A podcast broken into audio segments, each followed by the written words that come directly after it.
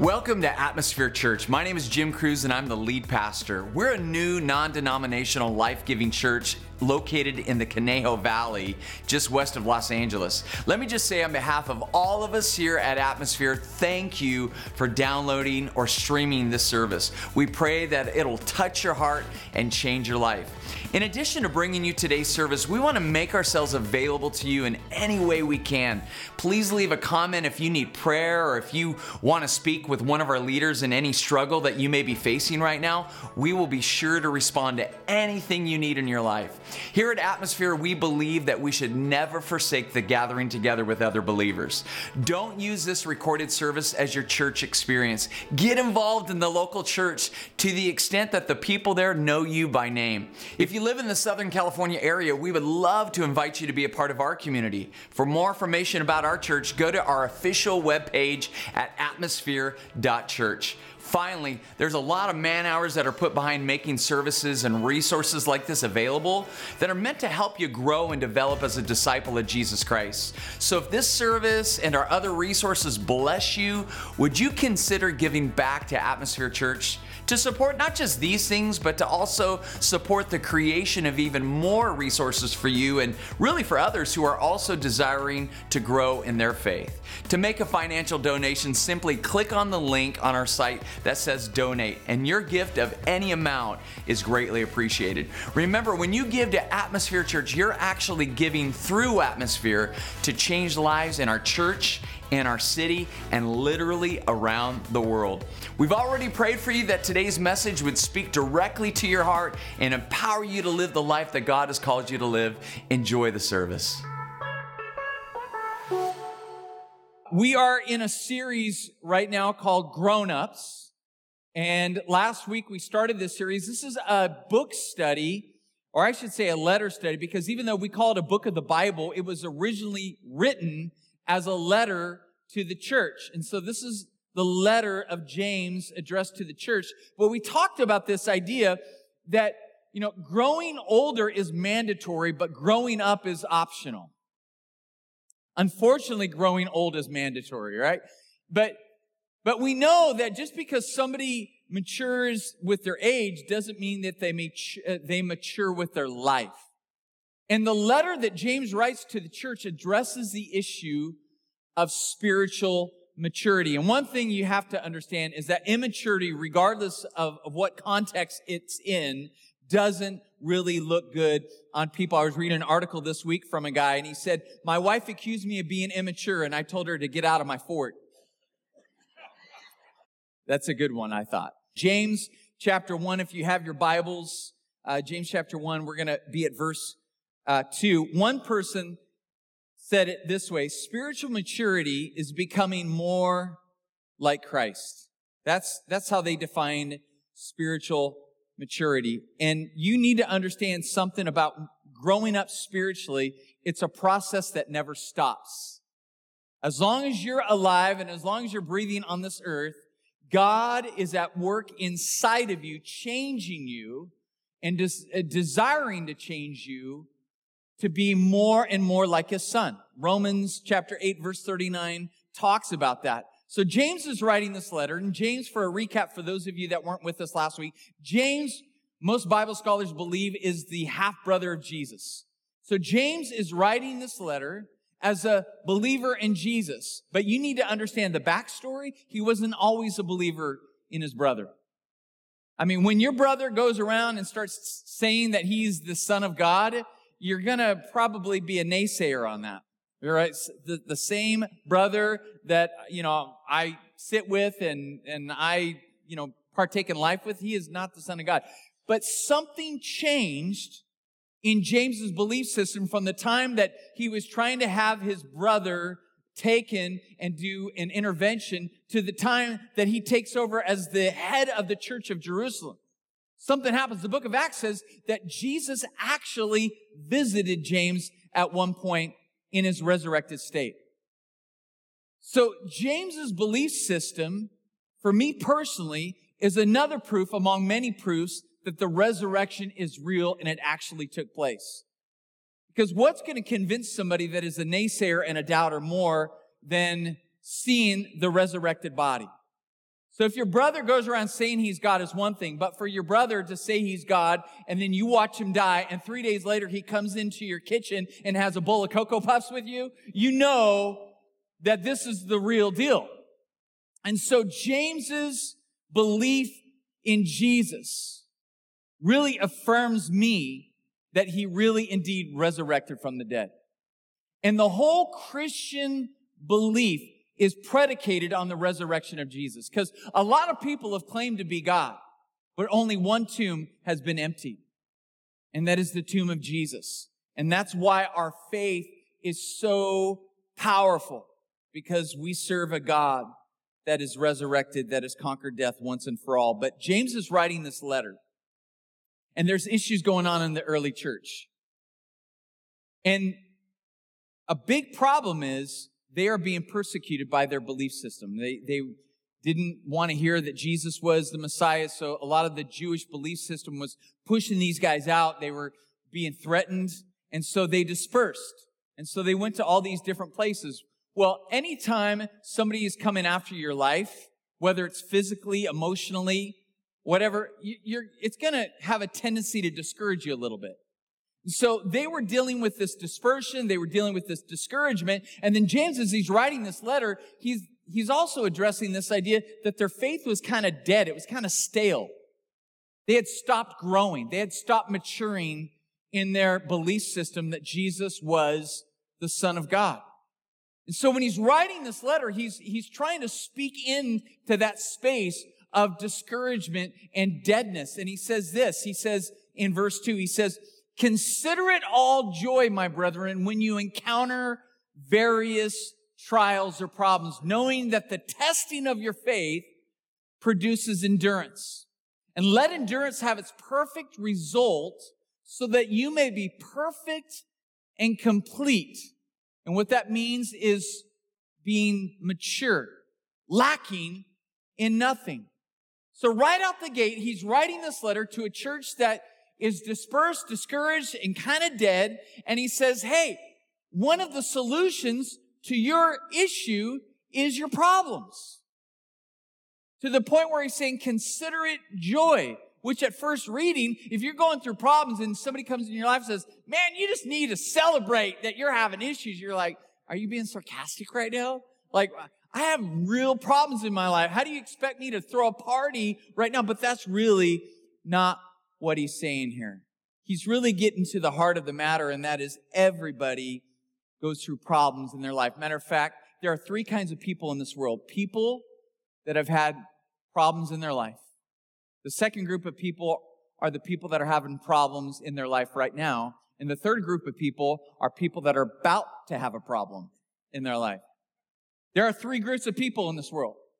And so this message isn't just speaking directly to the space that these guys were at, I think it's speaking to all of us. Because one thing is true about you, and that is you have problems in your life. And those problems, just like these problems for these people, can have a tendency to discourage you.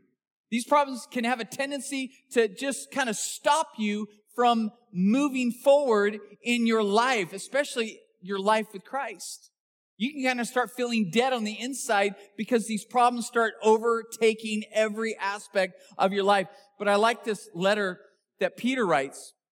In his letter in First Peter, he says, Dear friends, don't be surprised at the fiery trials you are going through as if something strange were happening to you. In other words, your expectation by default is not, I shouldn't have any problems in my life. Your expectation by default should be, I should expect to have problems in my life. They're not, they shouldn't be something strange. It shouldn't be like, well, I, I follow Jesus, so I shouldn't have any problems in my life. Jesus didn't ever say that. Matter of fact, I will tell you that what James is telling us here is something we all need to get our heads around. And that is great things are born out of painful moments in our life. Ladies, if you've had a baby, you know what I'm talking about. Now, I've never had a woman that gave birth to something and uh, a, a kid something. that is something, right? They've never given birth to a child and it's like, ah, whatever. You know, that's a great thing, but you know, unless you had an epidural, that was a painful moment. My wife had an epidural, the second baby. Kylie, our first baby, she was born too quickly. And my wife said, I'm never going to have another baby in my life. And somebody said, why don't you get epidurals? So she discovered epidurals and we were able to have two more children. All right. But I say that to tell you that when we go through problems, it really tees us up to see God do incredible things that would otherwise never be seen by us. Problems have a way of showing us and revealing us amazing things about God and His kingdom, unlike any other space that we live in. To experience the wonders, you have to cross through the wilderness. Jesus had to do this. Before he was launched into the signs and wonders of his ministry, the Spirit led him into the wilderness where he was tempted for 40 days. I always thought about that. But then you start thinking about the other stories in the Bible that kind of go along with that. You have the story of Moses before he was led to release the Israelites from the captivity of the Egyptians. He also had his time in the wilderness. But we always want the wonders without the wilderness, but the wilderness actually sets us up to experience the wonders. And one thing is true about our lives is they always take us through a wilderness season. But I want you to know that what seems to be a setback could be possibly a set up that God is doing to upgrade your life. And He will very much use the problems that you're going through for the upgrade that He wants to give you. I like this quote by Billy Graham. I read this years ago and it just stuck with me. He says, mountaintops are for views and inspiration, but fruit is grown in the valleys. The valleys are where the problems are. The valleys are where the trials are. And it's in that valley that God cultivates something where our lives begin producing something they would otherwise have never produced. We love our mountaintops, but you know what? We sure do like some fruit, don't we? But the fruit comes in the valley moments of our lives. A friend of mine went through a very tough, difficult season the last month with the son. And uh, he didn't know what to do with this boy. And I went over his house, and this is a really tough, kind of macho guy. And I went over his house, and his son is going through some stuff, going getting getting into drugs, and really getting away from his relationship with Christ. And, and I went over my friend's house and he's just weeping with his wife, just weeping. I've never, this guy w- would have never shown me a tear ever before. Um, he's just kind of one of these macho guys. And he was just talking to me the other day. I saw him again. He goes, I am so embarrassed that you came over my house and I was just a mess. I said, don't ever be embarrassed about that. I said, in that season of your life, I'm glad I was able to be there for you. He said, as tough and as difficult as the season has been for me, I have never felt closer to God and have seen the hand of God move from my life than I am in the season that I'm in right now. And of course, nobody wishes that on anybody. Matter of fact, you might even have a problem that you remember having in your past. And you might even be thinking like, you know what? It was because of that problem coming into my life, it launched me into these amazing things that have happened for my life. I would never want to repeat those experiences, but I'm sure glad I went through them and experienced them to make me the person that I am today.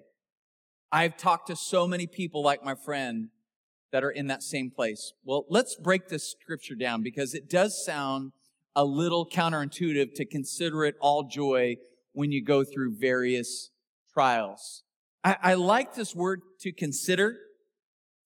And the word consider in the Greek language, language, language means to lead. And I looked at that in the Greek language.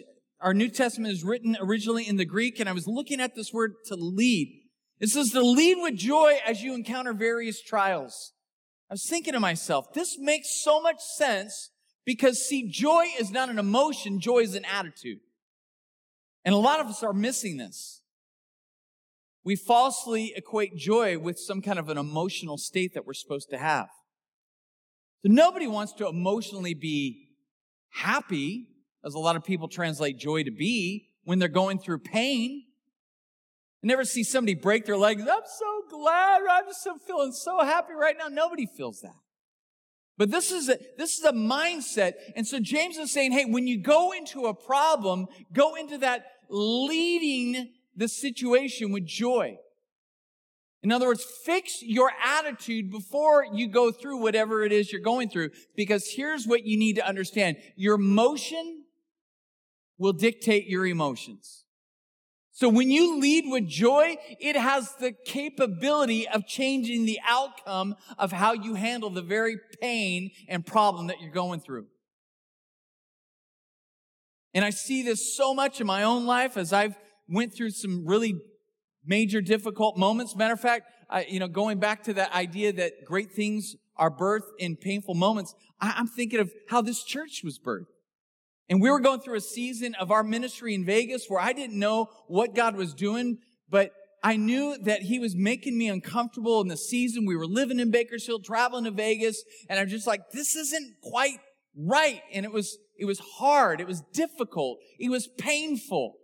Driving four and a half hours in the desert every weekend going, why God, right? But I believe now in hindsight, God was preparing me to launch this church. Because God never wastes a hurt and He never wastes a painful experience. And as I look at this idea of, of an attitude, when I have the right attitude, when I come into the situation with joy in my head, the happiness that I'm looking for, that I'm wanting to live with, I think it will eventually line up with my attitude. Choosing joy is one of the cultural values of Atmosphere Church because we don't always feel like being joyful.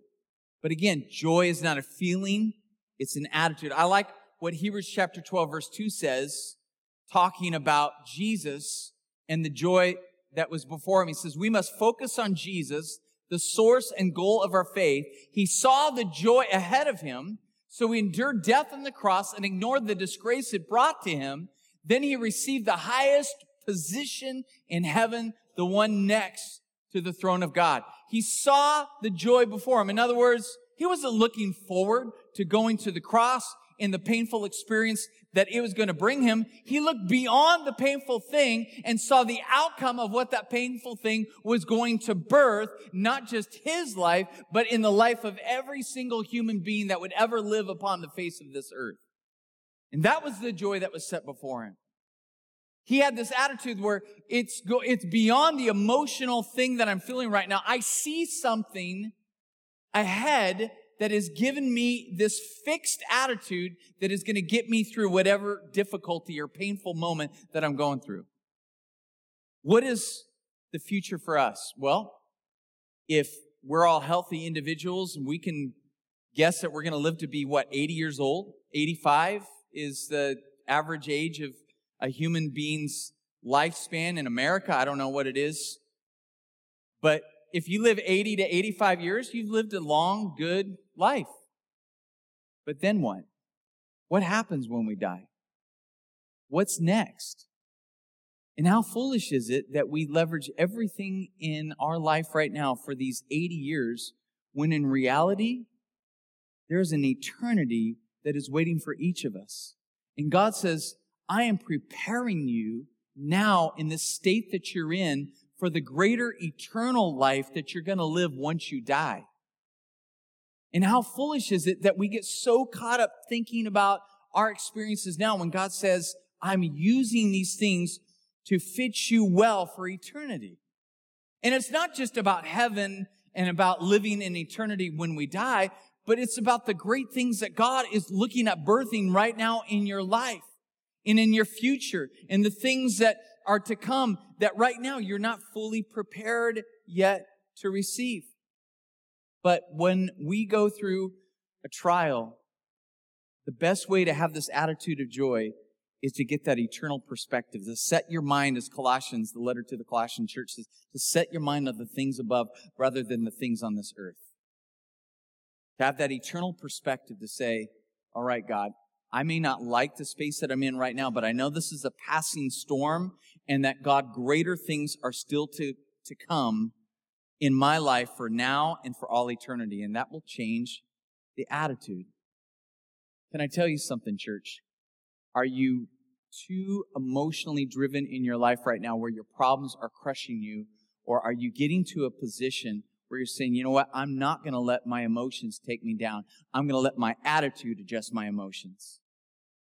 Happiness is fleeting, right? You, you might have a team that won yesterday's game. And so you're feeling happy. And if you're like Terry, you're rooting for the Cowboys and you're not feeling happy. But for all of us Rams fans, we're happy. But emotions come and go. If you let your life be led by emotions, you are going to be a yo-yo for a human being. Because your emotions are like this all the time. If you want to live life better, then don't live life predicated by your emotions. Live life predicated by the attitude. And here's the, here's the good news is when we receive Christ, we receive the fullness of joy. That means when Christ comes into us, he plants something inside of our souls that is able to dig joy out and give us that attitude of joy no matter what external circumstances are pounding on our life. So if you're a person like, I, I don't, I want that attitude of joy, but I just don't have it, it starts with a relationship with Jesus Christ. Matter of fact, it says the Spirit gives us the fruit of joy.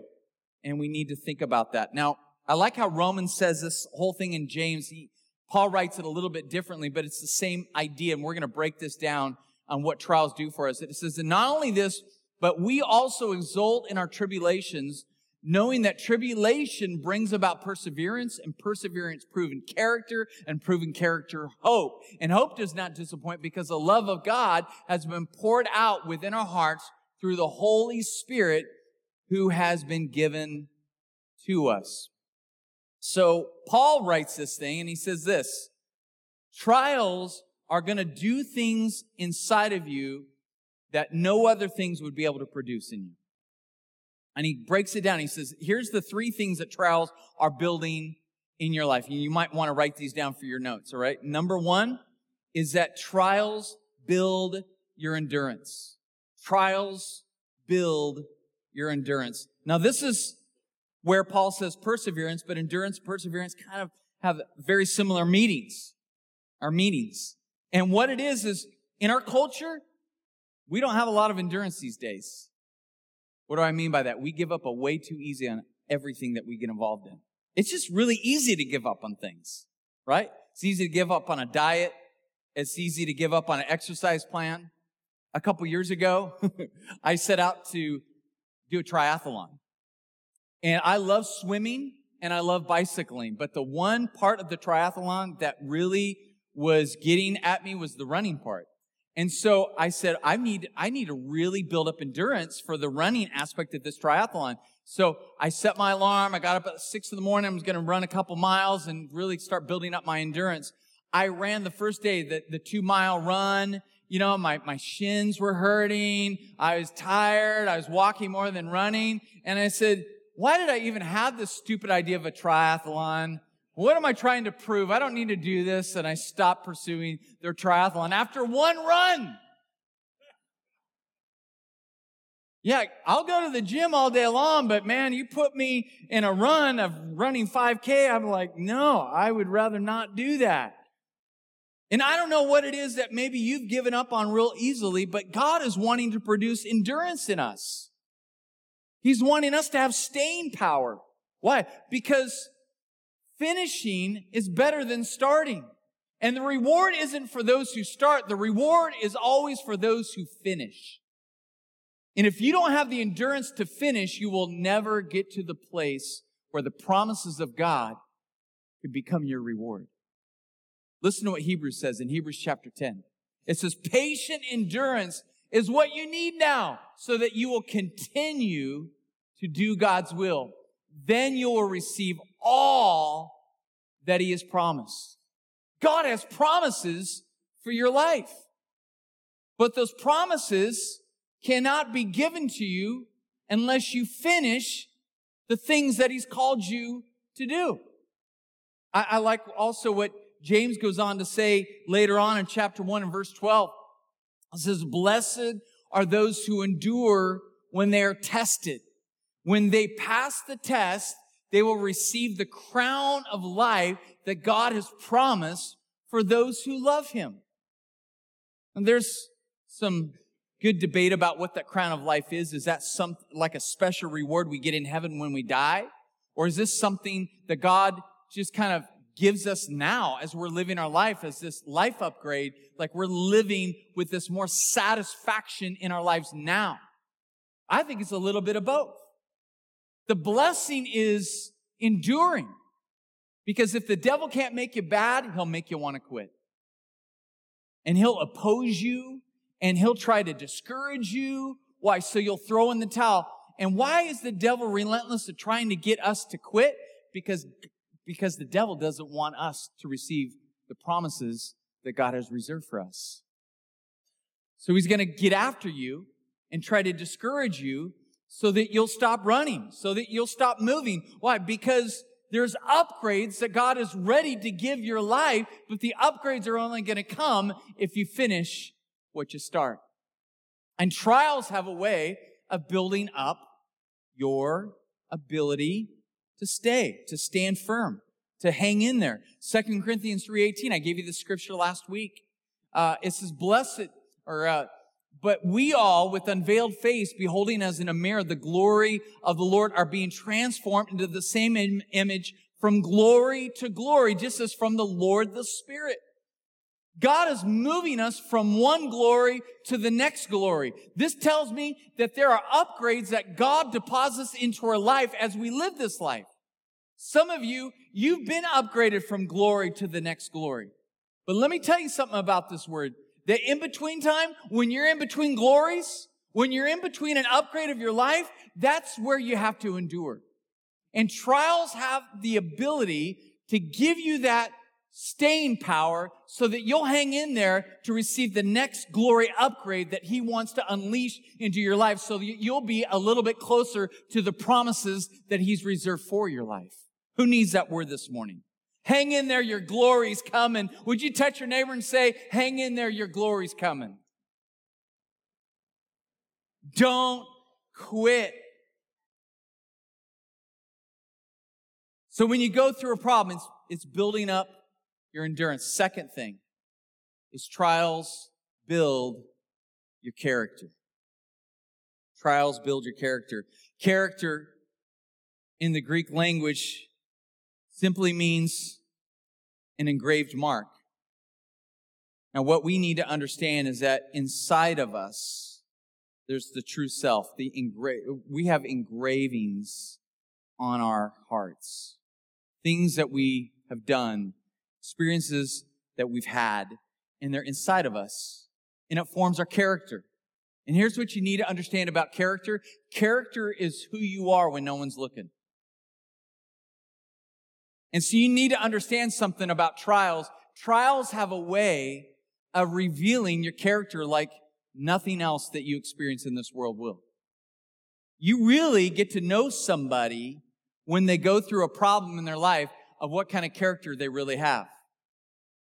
Uh, the word tribulations in Romans, it actually means to be squeezed. And so you know what's inside of somebody when you squeeze them. When you get squeezed, what comes out of you? Right? This is the idea here is that people like, don't try. All right. I don't, I'm not, I'm not sure what's going to happen uh, when you squeeze me. I ate that Chipotle burrito and you may not want to do that. I'm just going to warn you. I don't know if you guys like football, but I was watching the game last week. Um, Chicago played playoff game against the Philadelphia Eagles, and it came down to the last five seconds. And of course, they put the game in the hands of the kicker. And the kicker, his name is uh, Cody Parkey, 26 year old young man. He went up there, he kicked the winning field goal, but the coach on the opposing team had called the timeout. So the, the field goal didn't count. He had to re kick it. And when he re-kicked it, it went a little bit too left. Is now infamous, infamously called the double doink because it hit the left upright of the goalpost, came down and hit the crossbar, and then instead of doinking in, it doinked out, and Chicago lost the game. He's now famously known as the double doinker. Now here's the problem. These kickers have a lot of pressure on them. And so you know what kind of a, a person the kicker is when they go through a painful moment like this. And Cody handled it like a champ. He's like, hey, football isn't my life. It's just what I do. And he went on the Today Show just a couple days ago. He's smiling. He's just like, yeah, man, I just, you know, hey, it just happens. And, and I wanted that kick more than anybody, but it just, it didn't roll the right way. And what can I say? Not a lot, but you know what? You're saying a lot about your character just for the fact that you're still smiling and you still get your head up. Cody's character didn't get formed with the double doink. Cody's character was exposed in the double doink. Your character is exposed when you go through a problem in a painful moment in your life. Your reaction to whatever it is that's going on is an indicator. And it's more for you than God. God already knows your character. But I think a lot of times we fool ourselves and we think we have a better character than maybe we really have. And when the problem comes into our life, we're all of a sudden exposed and we're saying, maybe I'm not as far along and mature as I should be. And now I have to take a good long look and evaluation of myself because I didn't handle that double doink very well. I blew up on that coworker.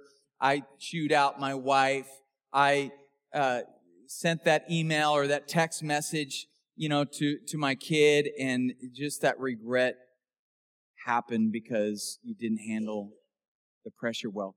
Trials build your character. I was reading this week a, uh, an article. It says that, that your gifting will take you somewhere, but it's your character that will keep you there.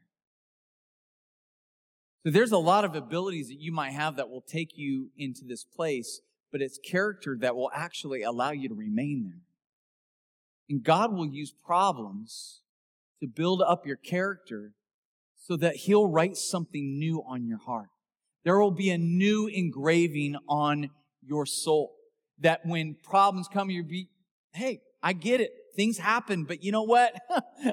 I get to die and go to heaven, man. That's all I can say. You know, this is a problem, but you know what? I'm so thankful that my God is bigger than my problems. So I'll live another day and I'll put this behind me and I'll be a better human being because of what I went through. You see, God wants to rewrite your character and engrave something new on your heart. Just because your character has been a certain way for decades or all of your life doesn't mean you have to live the rest of your days with that same character. God has a character upgrade waiting to give you this morning if you're ready to receive it.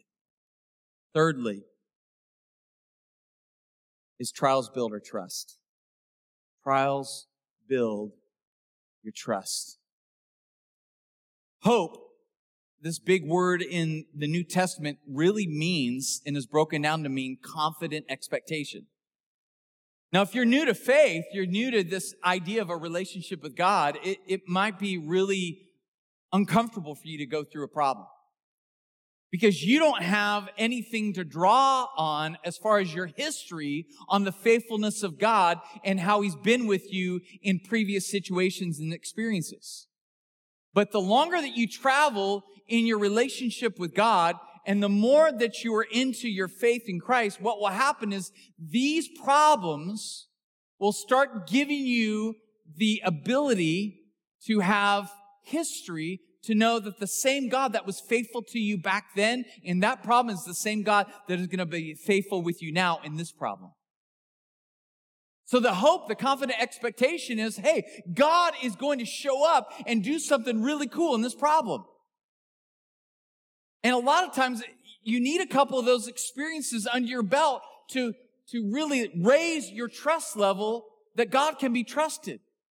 He's not a human being that's going to let you down. Now, he may not answer the issue like you would want him to answer it, but that's where the trust comes in. Because God's ways are better than our ways, and his way of solving your problem is going to be way better than how you would ever want to solve your problem. Here's the big word. You can't have a testimony without a test. If you don't have a test, you simply have an emoni. and I think too many people have the monies because they haven't really experienced the faithfulness of God when they go through a problem. And so God wants to go out of his way to raise your trust levels so that when a new problem comes to the surface, you'll be, hey, God's got this. How do you know God's got this? Because I've watched him get all of these other things that have happened in my past. And the same God that met me in my past is going to be the same God that meets me in my present. He can be trusted. Let me give you James 1 5 because this is a, a thing I think most believers miss. It says, if you, if any of you needs wisdom to know what you should do, you should ask God and he will give it to you. We need wisdom. You got a problem. God wants to solve it. See, too many of us are looking to get out of our problem instead of praying and asking God to give us the answers to the problem. And I have that on a slide there. I don't know if you guys have that. Instead of trying to figure out how to get out of the test, pray for God to give you the answers to the test. He just said it right there. James is like, hey, you don't know what to do. I don't even know what to tell you. But you know what? God knows the perfect answer to how to get you through whatever problem it is that you're going through. He's got the remedy for you. My son had a situation a few weeks ago and I was praying over him and I, I didn't like the space that he was in and, and he wasn't feeling it. And so I prayed for him and God gave me a word of knowledge for him. And if you're not familiar with this expression of word of a knowledge, that, that is where God supernaturally gives you a word for the specific situation that you're going through. And I had a word of knowledge from my son and I told him the word. And he received it. And he said, Dad, I received that because I've been praying and I've been hearing the same thing. The fact that you're repeating the very same thing I've been hearing tells me that God is in that. And what God did for my son Josiah is he showed up and he gave Josiah the solution to the problem that he was facing so that he could get out of the problem. Too many of us are continuing in the problem because we're not going to God asking him for the answers to get through the problem. And if you don't, some of us go through the problem a little bit more than we actually need to. And God's saying, Hey, I've got the wisdom to give you. Just listen to me. And in order to hear him, you've got to get still, you got to get quiet. And I don't know why we don't pray more when we encounter a problem, because here's the reality prayer ought to be the first response, not the last resort. Because God's got it. He's got a word of knowledge for you. He knows exactly how to lift you up out of your situation. And for me, launching this church, God spoke to my heart and he said, call Darren Laws. You guys know that part of my story. For you, it may be, hey, go talk to Jonathan. Hey, you need to listen to this podcast. Hey, you need to, to read this book. But the bottom line is when you start hearing God speak to you, then what he will do is he will start building that trust in you. That next time you go through a problem, you could turn to God and avoid maybe delaying the remedy to the problem because you've turned to Him quicker than you did before. Here's our take home challenge. We're going to have some homework. And, and here's your, here's your homework this week. I want you to pray and ask the Holy Spirit to show you maybe ways that you're letting emotions lead your life. That's maybe train wrecking how you're developing as a spiritually mature man or woman of God. And, and the second thing I want us to do is I want us to ask the Holy Spirit to talk to us, to give us the solutions, to give us the answers to the dilemmas that we're all facing. Maybe it's a health issue. Maybe God would speak to you a doctor to go visit. Maybe a supplement to start taking. Or maybe He just wants to divinely heal you and cause you to go to the right person to lay hands on you and just divinely, miraculously take care of whatever it is that you're facing. But I want to want to leave today as we just worship here at the end, and I'll have the usher or the uh, worship team come up. Be thinking about that. How is God using the current problem that you're going through to develop you and to allow you to be a fully mature man or woman of God? Hey, thank you for tuning in today to another message from Atmosphere Church. If this message has spoken to your heart, would you take a moment and share it with your friends?